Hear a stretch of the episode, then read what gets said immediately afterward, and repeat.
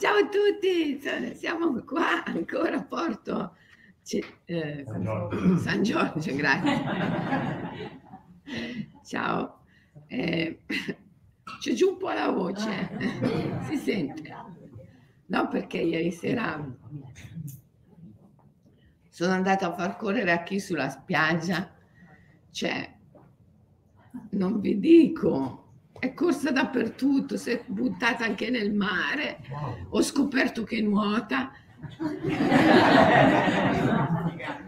Poi tutti i cani che passavano, grossi, piccoli, lei voleva giocare con tutti, ma quelli grossi, ti immagini, no? Per cui, a che vieni qui, a che vieni qui? Figurati. Cioè, a chi è scatenatissima, veramente. Eh, vabbè, oggi però sono felicissima di essere qui con voi. Non ho fatto tempo a venire su nella sala, che a chi ha fatto la pipì, ne, nella sala ovviamente. Cioè, sono venuta su un secondo per dire a una ragazza portamela giù a fare la pipì e mentre dicevo portamela giù a fare la pipì ha fatto la pipì. Questo è simbolico del tema di cui voglio parlare oggi, a parte che oggi è un satsang, per cui dopo ascolto le vostre, um, le, eh, i vostri interventi. Ma non capisco se su Instagram funziona o no la cosa. Prova a guardare se su Instagram sta funzionando. Su Facebook di sicuro. Ehm, ci sono, grazie Alberto. No, no. No, non ci sono. Ah, ok, allora aspetta che su Instagram eh, rifacciamo. Ah, ok, allora aspetta che su Instagram. Eh, ma, ma quello è su Facebook? Ah, era YouTube. Allora, aspetta che rifacciamo su Instagram. Eh. A chi sei arrivata? La, eh, eh. Ma porca. Ecco, allora aspetta che rifacciamo. Eh, a volte succede che non, non funziona. Ecco, rifacciamo. Intanto a chi saluta. Eccola qua. Ha già, fa- ha già, fatto la sua marachella stamattina, ha già fatto la sua marachella, cioè ha fatto la pipì sul, sul tappetino della, Alessandra. dell'Alessandra. che miseria. Instagram non parte. Non è ancora partito Instagram. Eh ragazzi, non so cosa fare, non so come mai Instagram non funziona stamattina. Infatti dice, stiamo eh, informando i tuoi follower che ha iniziato un video in diretta. Attendi, stiamo invitando altri follower a guardare il tuo video. Ma a me che mi frega che inviti follower? A me mi frega di... Che vada. Che vada. Vabbè, stamattina su Instagram non va, ragazzi, non so cosa fare. Va bene così. Eh. Lo facciamo su Facebook e su YouTube. Ehm, niente, stavo dicendo che siamo qui a Porto San Giorgio a fare questo ritiro su Creare nel Suono con Rino Capitanata, che è un musicista bravissimo, quello con cui ho fatto il CD Mantra Sciamanici e ehm, abbiamo parlato del sonno ieri. E, e sono felicissima perché lei che eh, da, da, tanti anni aveva problemi col sonno, adesso stanotte ha dormito benissimo, vero? Eh? Sì.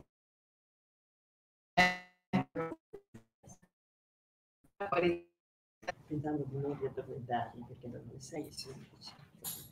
E poi si è svegliata pensando di non riaddormentarsi, invece si era addormentata. Vabbè, comunque, tanto su Instagram non funziona, posso, potrei, posso anche spegnerlo, giusto? Eh. Va bene. Allora, su Instagram elimino tutto, tanto stamattina non funziona. Rimango qui su Facebook e ho intitolato la diretta stamattina Ci svegliamo in un mondo migliore. E voi mi direte perché dal momento che il referendum contro i pesticidi non è passato. No, no. No sembrerebbe proprio che non è passato. Beh, ancora non c'è il risultato finale, comunque insomma gli svizzeri hanno respinto entrambe le proposte, quindi quella di non usare i pesticidi chimici e quella di non importare cibo contaminato da pesticidi chimici, entrambe respinte. Quindi perché ci svegliamo in un mondo migliore? Perché la profezia del Lingam Purana prende sempre più forza. Il, nel Lingam Purana è scritto che sul finire del Kali Yuga si può immaginare la nostra epoca si vende cibo già cotto contaminato sulle piazze, quindi non si raggiunge neanche l'età media della vita umana che è di 100 anni, alla faccia di quelli che sostengono che la vita si allunga sempre di più. Poi ehm, chi più mente più ha posti di rilievo in seno alla società. È, una, è un'epoca violentissima, Kali Yuga, l'epoca della violenza ovviamente. E, ehm, però, dice il Purana, però con l'aumentare di questa oscurità, alcuni riescono più facilmente a raggiungere la liberazione finale. Per cui ci svegliamo in un mondo in cui sicuramente la liberazione finale è facilitata. Per alcuni, per alcuni, ovviamente, per chi, per chi decide di percorrere il cammino della libertà. E simbolicamente l'utilizzo dei pesticidi è qualcosa di molto forte. Se noi pensiamo al simbolo, no? è proprio la volontà, esprime la volontà dell'uomo di esercitare un potere, un controllo sulla natura. Eh, simbolicamente ha un valore importantissimo, no? eh, esercitare un controllo sulla natura non amorevole. E quindi con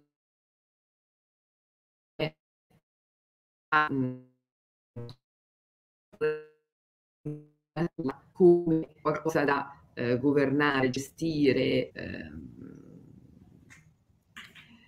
controllare, perché non è eh, la natura è nemica, la natura è matrigna da questo punto di vista. La natura non è qualcosa che nutre, che sostiene, ma qualcosa che va ehm, controllato, governato, gestito, ehm, anche violentato, perché beh, l'utilizzo dei pesticidi chimici è una violenza, non c'è niente da fare. No? Quindi Insomma, Ungaretti aveva ragione quando diceva che la civiltà è un atto di prepotenza nei confronti della natura, è un atto contro natura. Il fatto è che la natura è anima e quindi ogni atto di violenza che si fa nei confronti della natura lo si fa poi verso l'anima. E eh, vediamo che cosa dite, perché stamattina è satsang, per cui eh, i miei rododendri erano malati e ho risolto con il sapone di Marsiglia, grande. Ah, a proposito, ieri sono venute dall'Emilia Romagna cinque ragazze meravigliose che saluto davvero con grande affetto eh, per salutarmi qui a Porto San Giorgio e mi hanno portato i saponi che loro fanno, eh, che, che, fanno loro. Eh, mi hanno scritto un bigliettino bellissimo in cui mi hanno detto, sai, se Nene Calloni Williams è troppo lungo, allora noi ti chiamiamo Sally Kelly Willy. Sally Kelly Willy. Cioè, ho detto, ma ragazzi, siete troppo fantastici, troppo fantastici. E eh, vabbè, niente, quando succedono queste cose commoventi, no? queste cinque ragazze che vengono da, dall'Emilia Romagna, qui alle Marche, Porto San Giorgio dove siamo nelle Marche, per chi non lo sapesse. No, magari ci sono degli svizzeri che non lo sanno. Eh.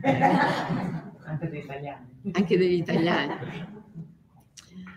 Eh, quindi siamo qui nelle Marche, queste sono venute dall'Emilia Romagna, tra l'altro una che non aveva mai guidato in autostrada prima in vita sua, ha guidato per venire qua. Erano tutte contente di essere qua. Io purtroppo mi dispiace, non ho avuto tanto tempo da dedicarvi, lo so che mi state sentendo, eh, eh, però è stato bello lo stesso vedersi. A volte ti rendi conto che le cose non sono una questione di tempo, ma di intensità, di qualità. E, ah, lo so che siete molto tristi per via di questo referendum. Ho la necessità di sentirmi umana, lasciare la mente che controlla per vivere nel puro spazio dinamico. Questa è una grossa esigenza, sì Gaetana, mi rendo conto. Selene, mi piacerebbe parlare di come porsi con i bambini, pensando ad un mondo migliore. Sono mamma e maestra. Eh, sì, come porsi con i bambini. Beh, eh, non spruzzare pesticidi sarebbe già una, una chiave per porsi bene con i bambini, perché i bambini devono mangiare bene per sviluppare una mente libera. E, cioè, noi non, non ci rendiamo conto di quanto le sostanze chimiche non solo influiscono sul nostro corpo, sul nostro organismo, beh, ovviamente sul pianeta, sulla natura, ma anche sulla nostra libertà, sulla capacità di pensare, di vedere in modo libero. Le sostanze chimiche che ehm, i veleni chimici che spruzziamo nella terra non solo ci fa, fanno male al nostro corpo, ma anche alla nostra anima, la possibilità di pensare in modo libero. E quindi per i bambini è importantissimo dare loro cibo non contaminato. Adesso io dico il referendum che eh, avrebbe proibito di importare in Svizzera alimenti contaminati da eh, sostanze chimiche non è passato, però eh, che ci importa? Noi comunque gli alimenti contaminati da sostanze chimiche non li dobbiamo comprare non li dobbiamo comprare. Cioè, anche se ci ritroviamo lì, allora mi raccomando, volete aiutare i vostri bambini, tu sei mamma e maestra, leggere sempre le etichette con cura, occuparsi della provenienza di quello che compri, di quello che mangi, stare attento a ogni cosa che compri, che mangi, possibilmente coltivare l'orto, insegnare ai bambini a coltivare l'orto.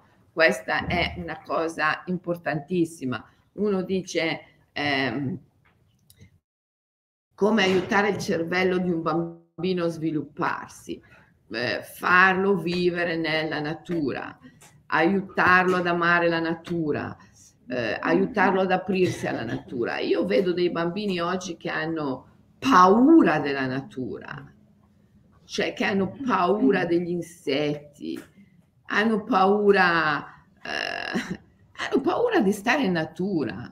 Cioè è una cosa incredibile. Sono cresciuti in città, vissuti in città. Ecco, se veramente volete aiutare i vostri bambini a sviluppare delle grandi visioni, a pensare in grande, se davvero volete farne degli uomini, delle donne di successo, dovete crescerli nella natura, perché la natura aiuta a sviluppare l'immaginazione e tu puoi fare solo quello che riesci a immaginare, quello che non puoi immaginare non lo puoi fare. Io faccio sempre questo esempio di Aki che quando l'ho portata a casa con la sua cuccia non dormiva mai nella sua cuccia, poi una sera il gatto si è messo a dormire nella cuccia di Aki e da quella sera in poi lei ha sempre dormito nella cuccia.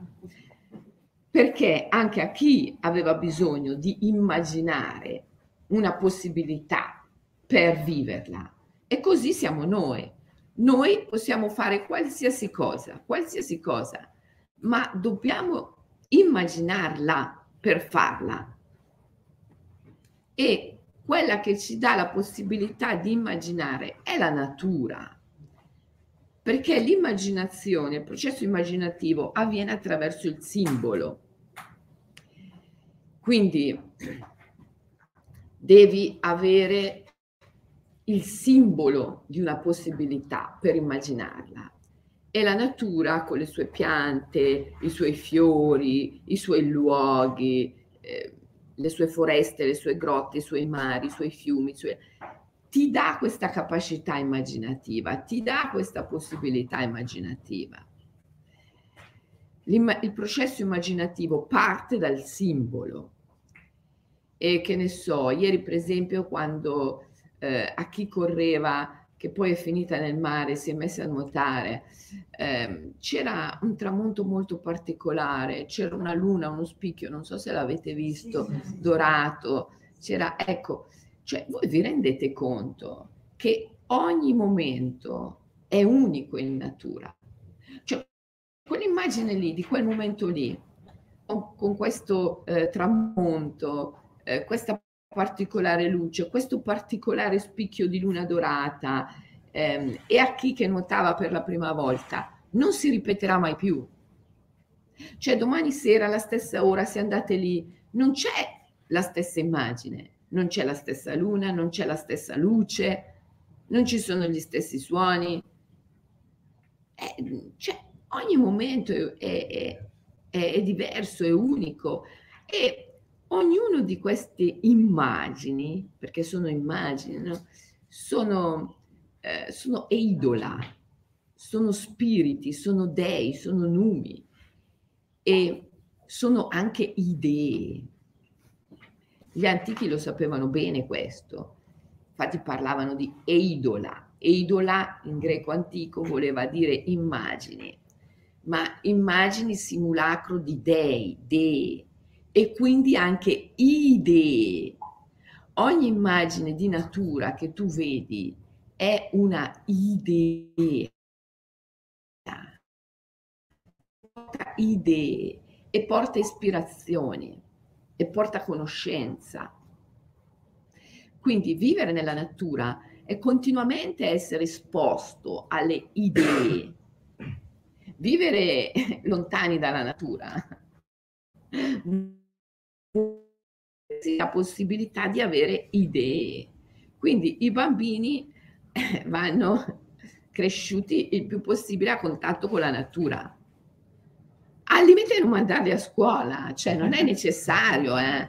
voglio dire, non è che la scuola è necessaria, la natura è necessaria.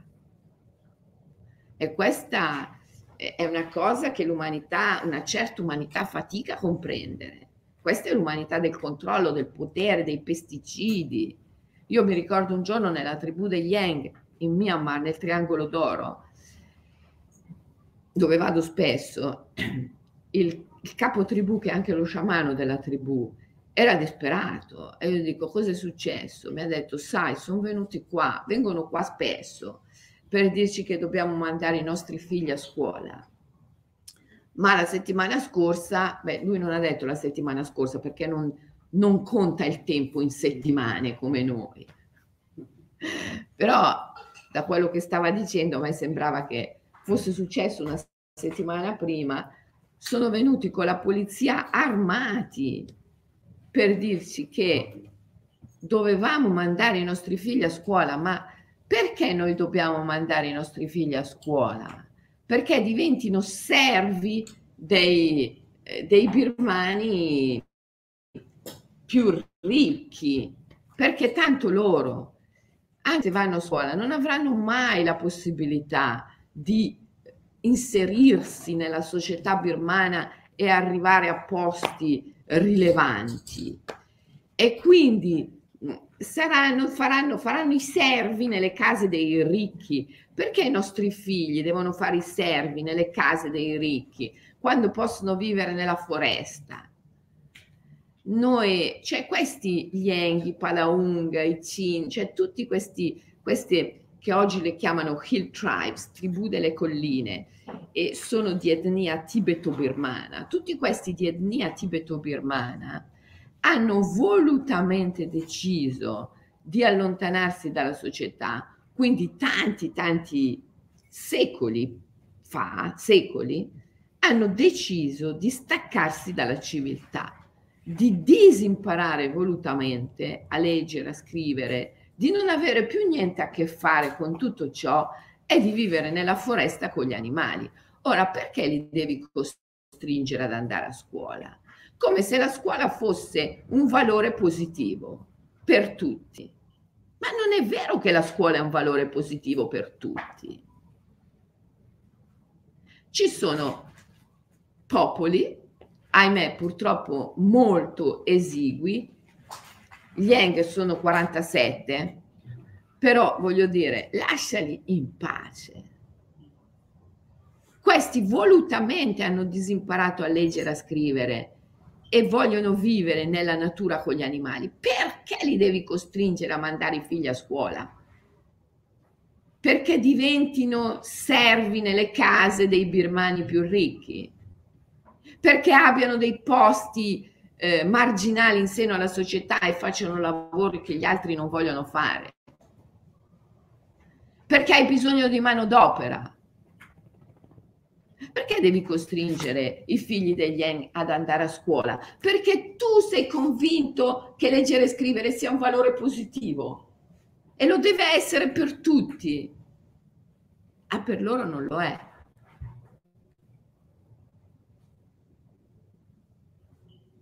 Cioè, capite che anche oggi ci sono tanti no, che dicono, vabbè, facciamo, facciamo del bene. Tutte le scuole, laddove non c'è la perché deve essere per forza? Costruiamo ospedali laddove non ci sono. Allora, un, un, un anno in cui sono andata lì da, no, non ero dagli Eng, lì ero dai Chin, vabbè, un'altra tribù sempre animisti del Triangolo d'Oro e ehm, ugualmente lì c'è il capo tribù, c'è lo sciamano. E, e, una, e ho visto una donna con una profondissima ferita nella gamba. E urca dico alla, a Martin che è la mia guida e anche il mio interprete. Dico senti, parla con lo sciamano, digli che se vuole mettiamo la nostra macchina, la nostra jeep a disposizione e eh, mandiamo l'autista a prendere degli antibiotici perché insomma sta donna rischia un'infezione, rischia... Eh, cosa è successo? Ah, i miei occhiali. A che? Ma non ne fai una giusta stamattina, sei una peste. Contenetela. E ha preso della luna di ieri. La luna di ieri, ieri sente. Vabbè, comunque ehm, eh, dico allo, allo sciamano, eh, cioè Martin gli dice questa cosa, no? E, ehm, e lo sciamano ride, al che io gli dico no scusa, spiegami, cosa fai quando qualcuno si ammala qua? E lui mi dice, vieni, vieni. E mi porta nel tempio. Wow, io non ero mai entrata, perché a, a, a me non facevano entrare nel tempio, che è la capanna più grande del villaggio, centrale. Poi tutte le altre capanne sono costruite intorno.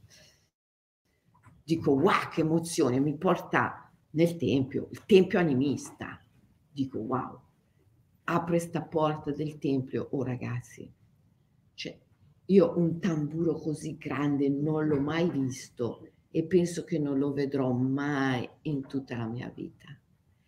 Un tamburo immenso, ma neanche in Giappone, sai che in Giappone hanno questi tamburi grandissimi, quello ancora di più. Era mm, bislungo, come si dice? Ovale. Ovale, grazie. Ovale si dice, sei sicura? Uh, sì, Obliquo. Eh? Obliquo? No, Eh vabbè, comunque era fatto così. Eh, appeso al soffitto di questa capanna. Appeso al soffitto di questa capanna, è immenso. E lui mi dice, quando qualcuno sta male nella mia tribù, io suono il tamburo e chiamo a raccolta gli spiriti tutti gli antenati tutti gli avi della tribù vengono, allora lì ti accorgi che non c'è il senso dell'io come ce l'abbiamo noi, perché i tuoi antenati sono i miei antenati, sono anche i suoi antenati. Tutta la tribù ha gli antenati, non vengono chiamati gli antenati del singolo individuo, ma gli antenati della tribù, che sono inscindibili. Chiamo, chiamo a, a raccolta gli antenati gli spiriti della foresta, che ci spiegano cioè, ti puoi immaginare come spiegano, non a livello razionale. E si prendono cura, si prendono cura di quello che sta succedendo. E così le cose procedono sempre nella direzione migliore. E lì capivi che per lui veramente non c'era differenza. Quale direzione prendessero le cose, l'importante è che le cose prendessero una decisione in cui tutti erano pacificati, tutti erano d'accordo, tutti potevano procedere all'unisono. Che poi questa fosse la decisione che ti diceva la donna doveva rimanere in vita o che doveva attraversare la grande soglia. L'importante è che tutti fossero pacificati su questa che fossero insieme, all'unisono, che non ci fossero conflitti riguardo al cammino da percorrere. Questa era la guarigione per lui, che non ci fossero conflitti riguardo al cammino da percorrere, ma che un cammino fosse migliore e che un cammino fosse peggiore, questo non esisteva. Ed era straordinario, perché la conferma è stata la conferma sai, quando lo leggi nei libri, no? leggi magari, che so, questi eh, storici delle religioni, questo, che ti dicono, sì, certo, questi poeti.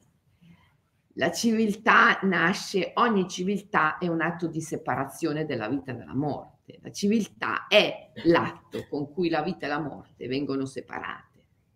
Ma quando lo vedi, cioè fai esperienza proprio del fatto che c'è qualcuno che non è nella civiltà, che è ancora allo stato animista primitivo, che non ha compiuto questo passo che noi nella nostra tradizione cristiana chiamiamo il peccato originale, no? questa separazione della vita dalla morte, che è la civiltà, ancora non è stato compiuto. O meglio, questi hanno deciso di tornare indietro, cioè volutamente hanno rifiutato l'evoluzione, no grazie. No grazie.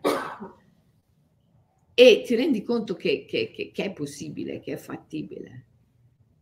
E quando ho visto questa donna con questa ferita, che io mi sono mossa per andare da lei per dirle ti serve qualcosa, ti aiuto. E quando sono arrivata lì, lei mi ha sorriso con un sorriso di una serenità immensa e mi ha detto posso offrirti qualcosa? Vieni nella mia capanna. Cioè era lei che aiutava me, capito? Non io che aiutavo, non io che potevo aiutare lei, era lei che si offriva di aiutare me e mi sono resa conto che effettivamente io non avevo niente da offrire a questa donna e lei invece aveva tantissimo da offrirmi. Quindi veramente ti rendi conto che puoi fare tantissimo per aiutare i, i bambini, semplicemente tenendoli nella natura esponendoli alla natura, aiutandoli a stare in natura.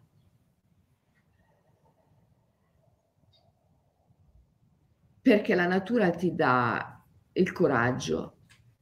In natura la vita e la morte non sono distinte e separate come nella civiltà, sono distinte ma non sono separate.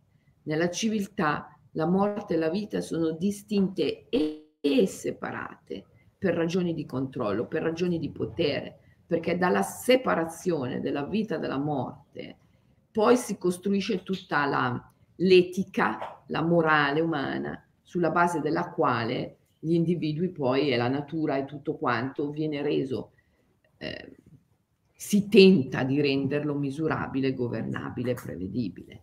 Il senso del bene, del male, del giusto, dello sbagliato, del vero, del falso, si costruiscono sulla separazione della vita e della morte. Se questa separazione non c'è, come può esserci il bene e il male? Come può esserci il vero e il falso, il giusto e lo sbagliato? Il che non vuol dire che non c'è una distinzione.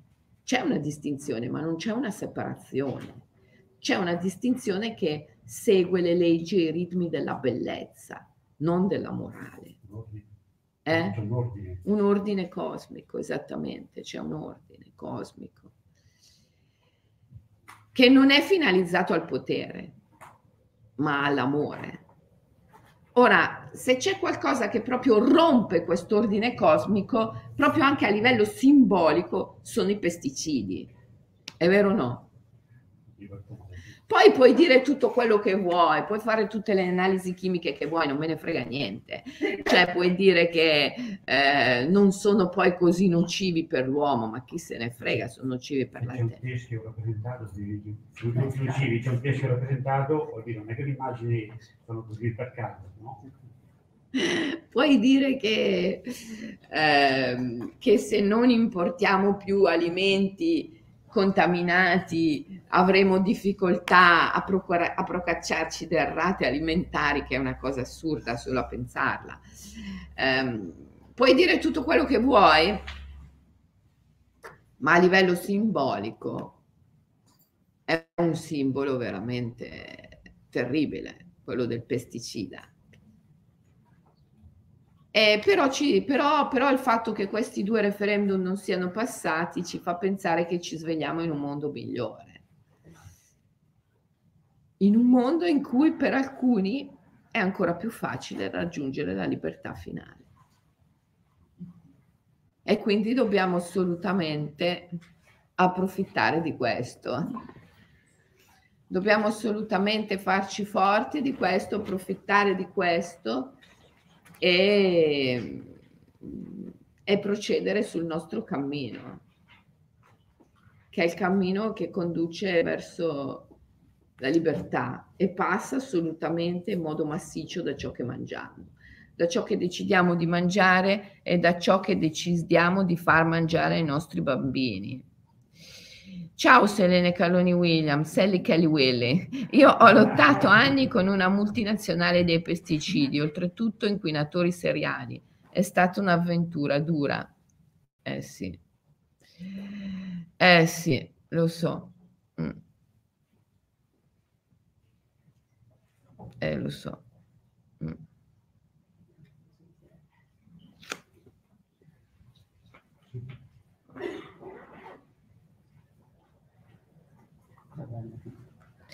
Eh. Il tema dell'ordine cosmico mi incuriosisce. Ah, vabbè, ma... Il tema dell'ordine cosmico mi incuriosisce. Come si presenta quando si riconosce ordine cosmico nella vita quotidiana? È lì il punto, Margot, è che l'ordine cosmico non è qualcosa che puoi riconoscere. L'ordine cosmico puoi solo affrontare fidarti, non lo puoi riconoscere, non lo puoi comprendere. L'ordine è una questione di fede, è una questione di fede. Allora, eh, io penso che tutti dovrebbero vedere quel film di Akira Kurosawa, avevano già parlato, Dersu Utsala. Dersu, il piccolo uomo delle grandi pianure, vive in totale simbiosi con la natura e la natura lo sostiene, lo nutre. Lui con una freccettina che sembra le freccettine giocattolo dei bambini riesce a catturare delle alci gigantesche che gli si danno, gli si offrono, la natura gli si dà, gli si offre, lo nutre, lo sostiene, perché lui vive in armonia. Poi un giorno incontra il capitano, l'esploratore russo e impugna un fucile. Da quel giorno Dersuzzala non è più sostenuto dalla natura, non è più nutrito, addirittura non riesce più a cacciare, punta la preda con il fucile e non riesce più neanche a colpirla. Mentre prima con una freccettina insignificante riusciva a catturare delle alci gigantesche, perché gli si davano, gli si offrivano. Eh, capisci cosa vuol dire avere fede nell'ordine cosmico? Avere fede nell'ordine cosmico eh, è darsi, affidarsi. E allora sei nutrito, sostenuto. L'uomo che ha fede è sempre sostenuto. L'uomo che ha fede è sempre nutrito. Lei fa ha fatto esperienza di questo quando stamattina si è svegliata e ci ha detto ho dormito in modo diverso. Bene, ehm, eh, perché è aumentata la fede. Quando hai fede dormi bene perché Ade ti apre i cancelli, ti porta in viaggio nell'underworld. Quando hai fede sei nel matrimonio mistico. Il matrimonio mistico è una questione di fede, di affidarti. Quando hai fede sei nutrito, sei sostenuto. Quando hai fede hai sempre le idee giuste. Se voi avete letto il mio libro, ci credo ci riesco, Carla, Carla, questa grande artista che è protagonista del libro, lei perché passa da una condizione di, di povertà, di fatica, di difficoltà a essere una delle artiste più pagate al mondo, è una vita meravigliosa. Eh, perché ha fede, la chiave è la fede. Quando hai fede riesci nei tuoi obiettivi, quando hai fede raggiungi eh, le tue mete, quando hai fede sei sostenuto, sei nutrito. E se la tua meta non è quella giusta, ti rendi conto che cambia un po', che viene trasformata per essere quella giusta, per essere armonizzata con l'ordine cosmico. Ma l'ordine cosmico non puoi riconoscerlo, non puoi comprenderlo devi affidarti. L'ordine cosmico è la fede stessa, è l'affidarsi stesso. Se tu hai fede, se tu ti affidi, entri nell'ordine cosmico. Quindi eh, utilizzare pesticidi è terribile ai fini della fede. È un atto, proprio un gesto di negazione totale della fede. È l'espressione una delle espressioni più forti del tentativo dell'uomo di esercitare un controllo, un potere sul, sulla natura e quindi un, un atto di assoluta negazione della fede. E, e perché ci svegliamo in un mondo migliore se un referendum ha respinto la proposta di non usare pesticidi? Perché sicuramente per alcuni la via verso la libertà è ancora più facile perché più c'è oscurità più la, fede è, è negata e più per alcuni è più facile raggiungere la liberazione finale. D'altra parte, anche Brodsky, il poeta, l'ha detto no? nella sua eh, semplicità da poeta, perché i poeti sono enormemente semplici. Brodsky, quando ha ricevuto il premio Nobel, ha detto Dostoevsky disse che la bellezza salverà il mondo, verissimo, ma per il mondo è sempre troppo tardi. La bellezza è lo strumento, indubbiamente la bellezza è lo strumento, però per il mondo è sempre troppo tardi, ma il singolo individuo ce la può sempre fare e più il mondo, e più per il mondo è troppo tardi, e più per il mondo non è possibile la libertà, e più per il singolo individuo è facile, e più, per il, più il singolo individuo è sostenuto. Non c'è più tempo da perdere. Non c'è più tempo da perdere. E, e questo, questo fa parte dell'ordine cosmico di cui si parlava prima, la legge dell'universo.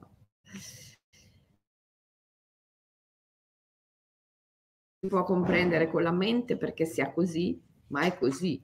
L'ordine universale eh, ha proprio queste leggi che non puoi comprendere. Non puoi capire perché è così, però è così.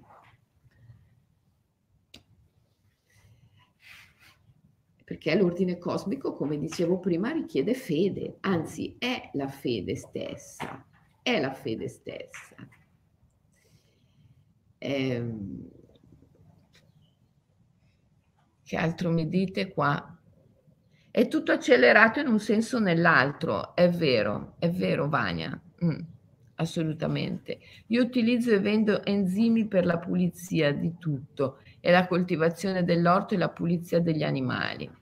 Brava, bravissima. Quando si ama la natura, il proprio giardino, il proprio orto, le piante si ammalano meno, verissimo, verissimo.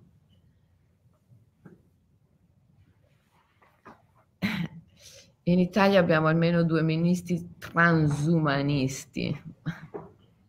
Smettere di utilizzare la natura come cesto della spazzatura. Eh beh, certo. Ingrid, purtroppo devo rendere grazie a questa società che sta sempre più sgretolando la sua condizione sacra. Rendere grazie perché è sempre più facile compiere la scelta. Allora scelgo la dimensione sacra, naturale. Brava Ingrid, vedi, è proprio così, è proprio così. Come concili questa tua visione del piccolo uomo della steppa nell'attualità geopolitica sociale di oggi? non esiste nessuna realtà geopolitica sociale, è la mente, quella è la mappa mentale della realtà, quella è la mappa mentale della realtà.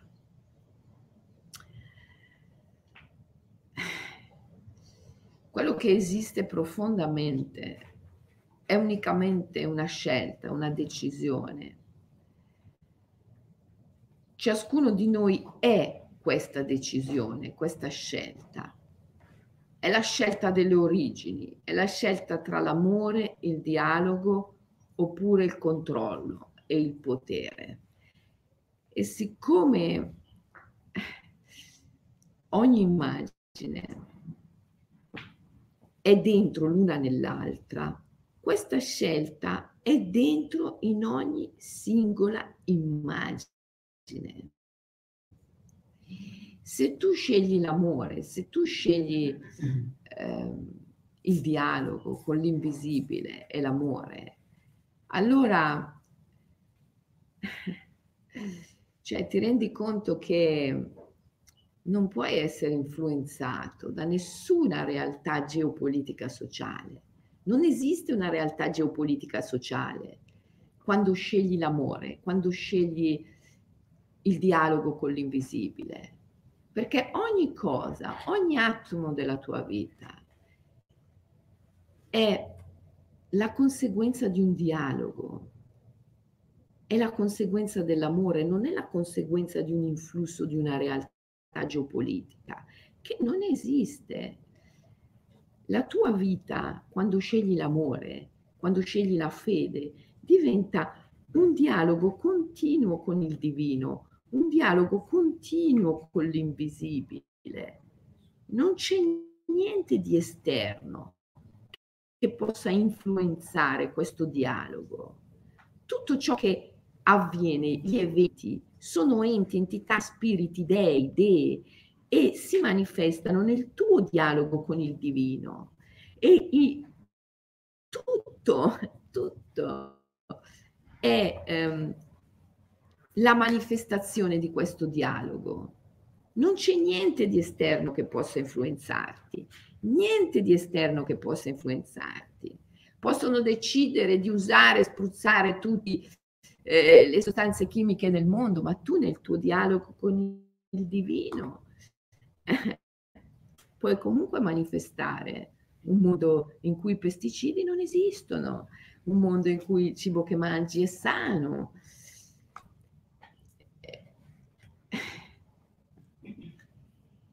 Poi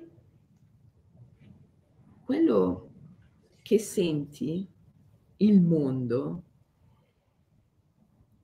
è semplicemente qualcosa che ti spinge a intensificare sempre di più la tua decisione dell'amore e il tuo dialogo con il divino. Non esiste una realtà oggettiva, non esiste nessuna realtà oggettiva.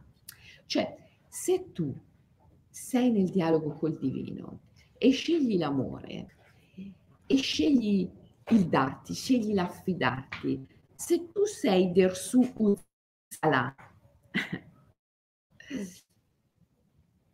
e hai la sensazione di un mondo che sceglie il potere, che sceglie il controllo, per te questo mondo esiste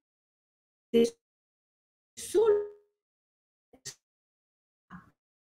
non esiste come possibilità e il fatto che esiste questa possibilità rinforza la tua decisione dell'amore.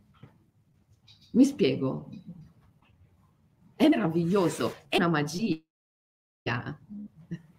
ma è così.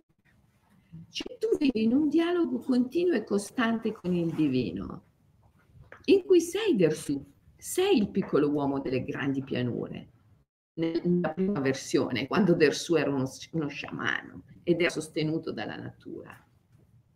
E vivi, vivi la tua vita in piena armonia. È vero. Siamo qui,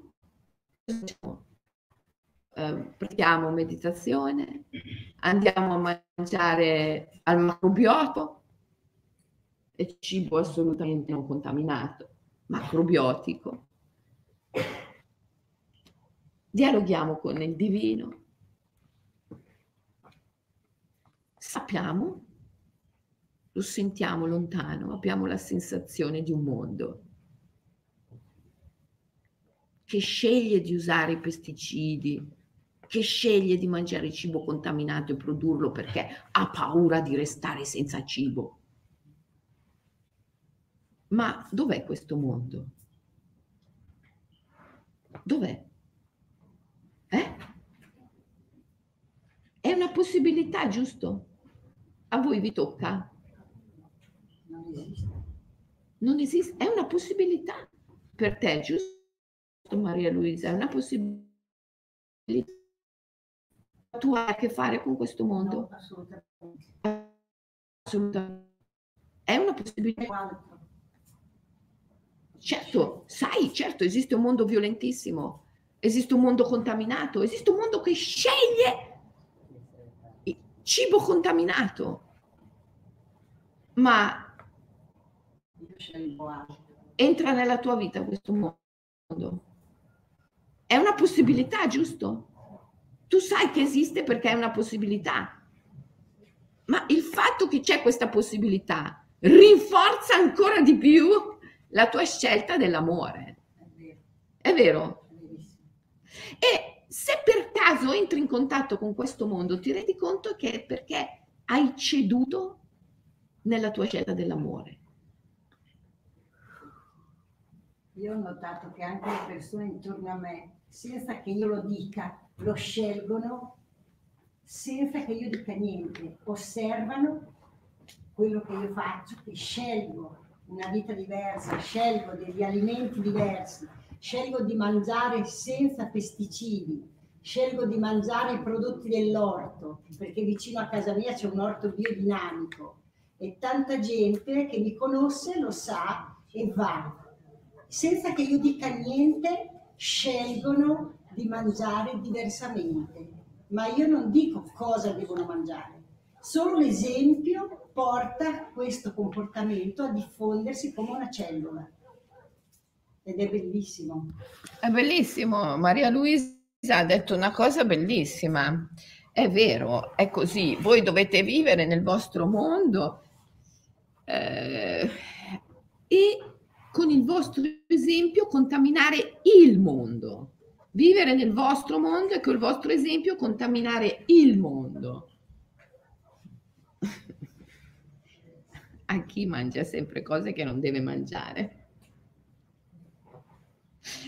Quindi lo so che apparentemente può sembrare un discorso egoista, come uno vive nel suo mondo che è puro, non è contaminato, fa il suo orto, va a prendere le cose nel negozietto dove è sicuro che sono a chilometro zero, non contaminate, vive in, in bosco, eh, in mezzo alla natura, nella sua tranquillità, eh, non manda i figli a scuola.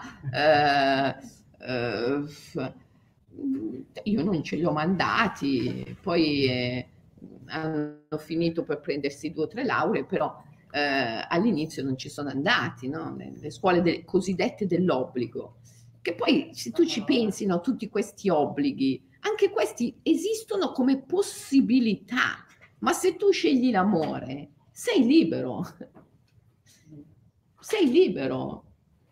Tutti gli obblighi le... esistono come possibilità ma non ti toccano, sei libero, trovi sempre il modo di essere libero se scegli l'amore, se scegli di dialogare col divino, perché tu alla sera prima di addormentarti chiami il tuo amante mistico e gli dici ti prego, aiutami, aiutami a rimanere libero.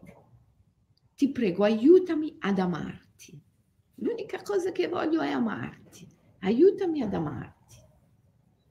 E allora il mondo, il mondo dove si sceglie di mangiare pesticidi contaminati, eh, si sceglie di eh, essere, sentirsi obbligati in questo, in quest'altro, e di, rimane una possibilità.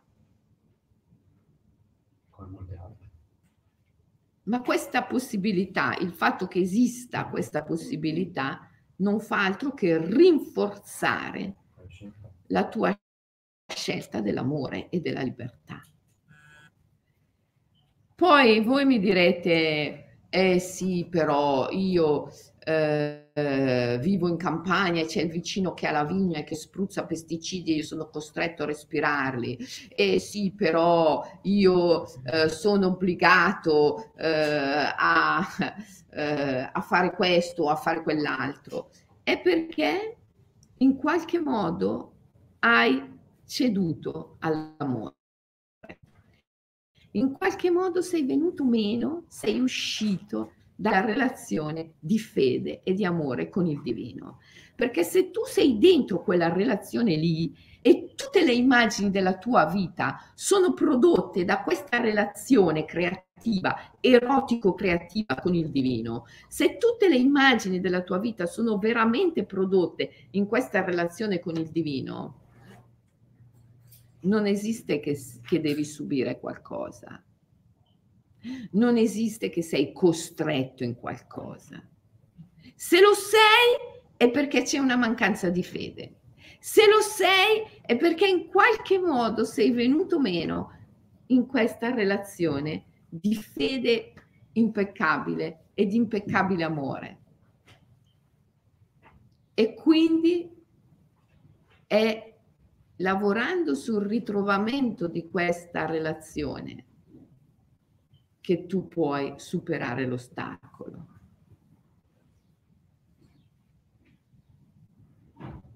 Anche se non ti sembra così. Ad alcuni non sembra così, perché dicono, ma come? Io sono in una relazione perfetta col divino, io scelgo l'amore, io scelgo il dialogo, però se vengono qui alla mattina davanti alla finestra di casa a spruzzarmi i pesticidi sulle vigne, o se non riesco a trovare il cibo eh, perché dovrei fare chilometri e chilometri per trovare il cibo non contaminato, e come faccio a non mandare i figli a scuola? E come faccio a... Ma, ma non dipende da me, è il mondo che mi costringe. E ti sembra reale, ti sembra oggettivo ti sembra, ti sì, sembra. Infatti che cosa succede? Senti, ma vieni, vieni qua perché c'è la Maria Luisa, voi già la conoscete perché è, è, è un'artista, Maria Luisa Scaramelli, che fa dei quadri bellissimi che vi ho già fatto vedere. Cos'è che stavi dicendo Maria Luisa? Dicevo che accade proprio questo. Io abito in campagna e cosa succede? È vero, danno i veleni. Quando tu sei in contatto con il divino, il divino ti fa spontaneamente cambiare posto. Incontri qualcuno che ti invita a Roma e vai a vivere sui, eh, nei castelli romani dove non ci sono i veleni. Per cui eh, è sempre dentro di te la relazione, è sempre con il divino. Invece di lamentarti che vicino a casa tua danno i pesticidi o tagliano gli alberi, anche se io per la prima volta da immaginalista ho denunciato chi taglia gli alberi. Ho telefonato, li ho chiamati e queste persone si sono ritrovate eh, questi controlli e non possono più tagliare gli alberi. Però proprio accade questo. Quando tu sei in relazione con il divino, ricevi ancora prima di chiedere e non devi lamentarti per niente, osservi, guardi, danno i pesticidi, ok. Ma come diceva prima Selene, è una scelta, la relazione con il divino è la relazione primaria che ti porta poi a cambiare completamente la tua vita. E non lo devi fare tu, non devi fare niente, in assenza di sforzo arrivano le immagini e tu segui quel flusso e ti porta a cambiare completamente il tuo modo di vivere.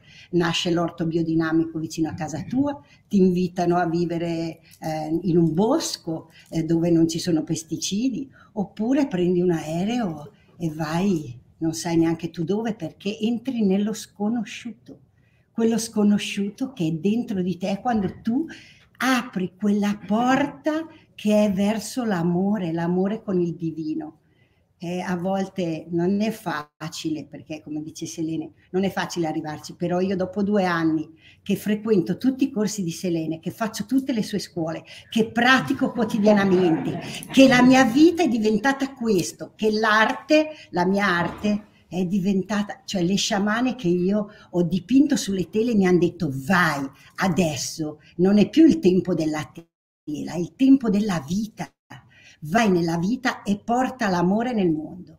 E io questo che sto facendo perché prima di tutto ho imparato con Selena a portarlo dentro di me. Un giorno lei mi ha detto, Luisa, te non ti devi, non devi portare gli altri nel mondo, prima porta te stessa, perché quando porti te stessa, poi tutti gli altri arrivano. E questa esperienza per me che la sto vivendo nella vita vera è meravigliosa e io ringrazio tutti gli insegnamenti ricevuti poiché io sono stata fedele a quello che è il mio istinto primordiale.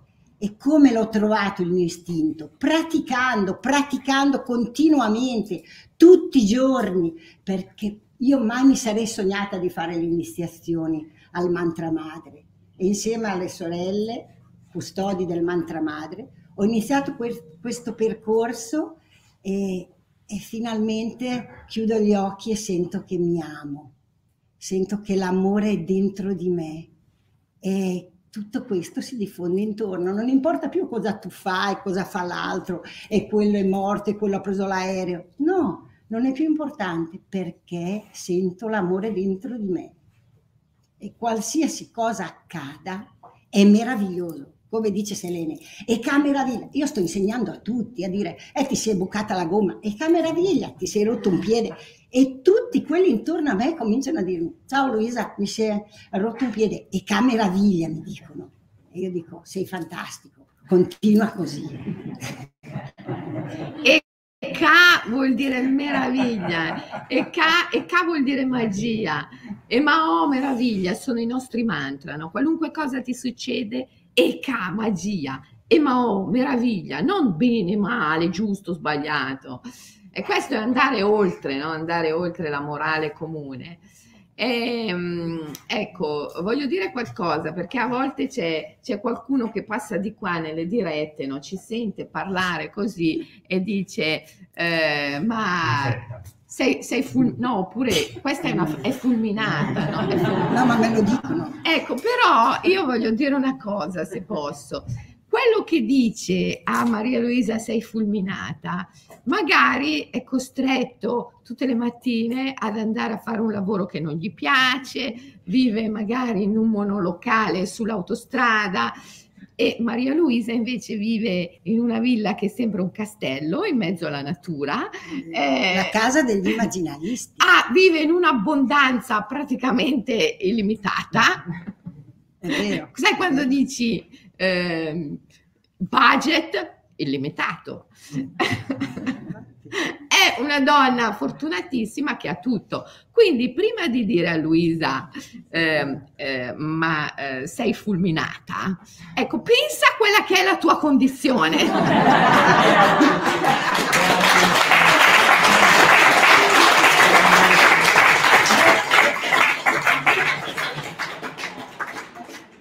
Perché è vero, cioè, eh. quindi ragazzi, pensateci due volte prima di dire a Maria Luisa che è una fulminata. E quindi eh, la magia è possibile. Quello che per la mente è magia, per il cuore è crederci, avere fede, amore, scegliere l'amore, scegliere il dialogo. È il matrimonio mistico.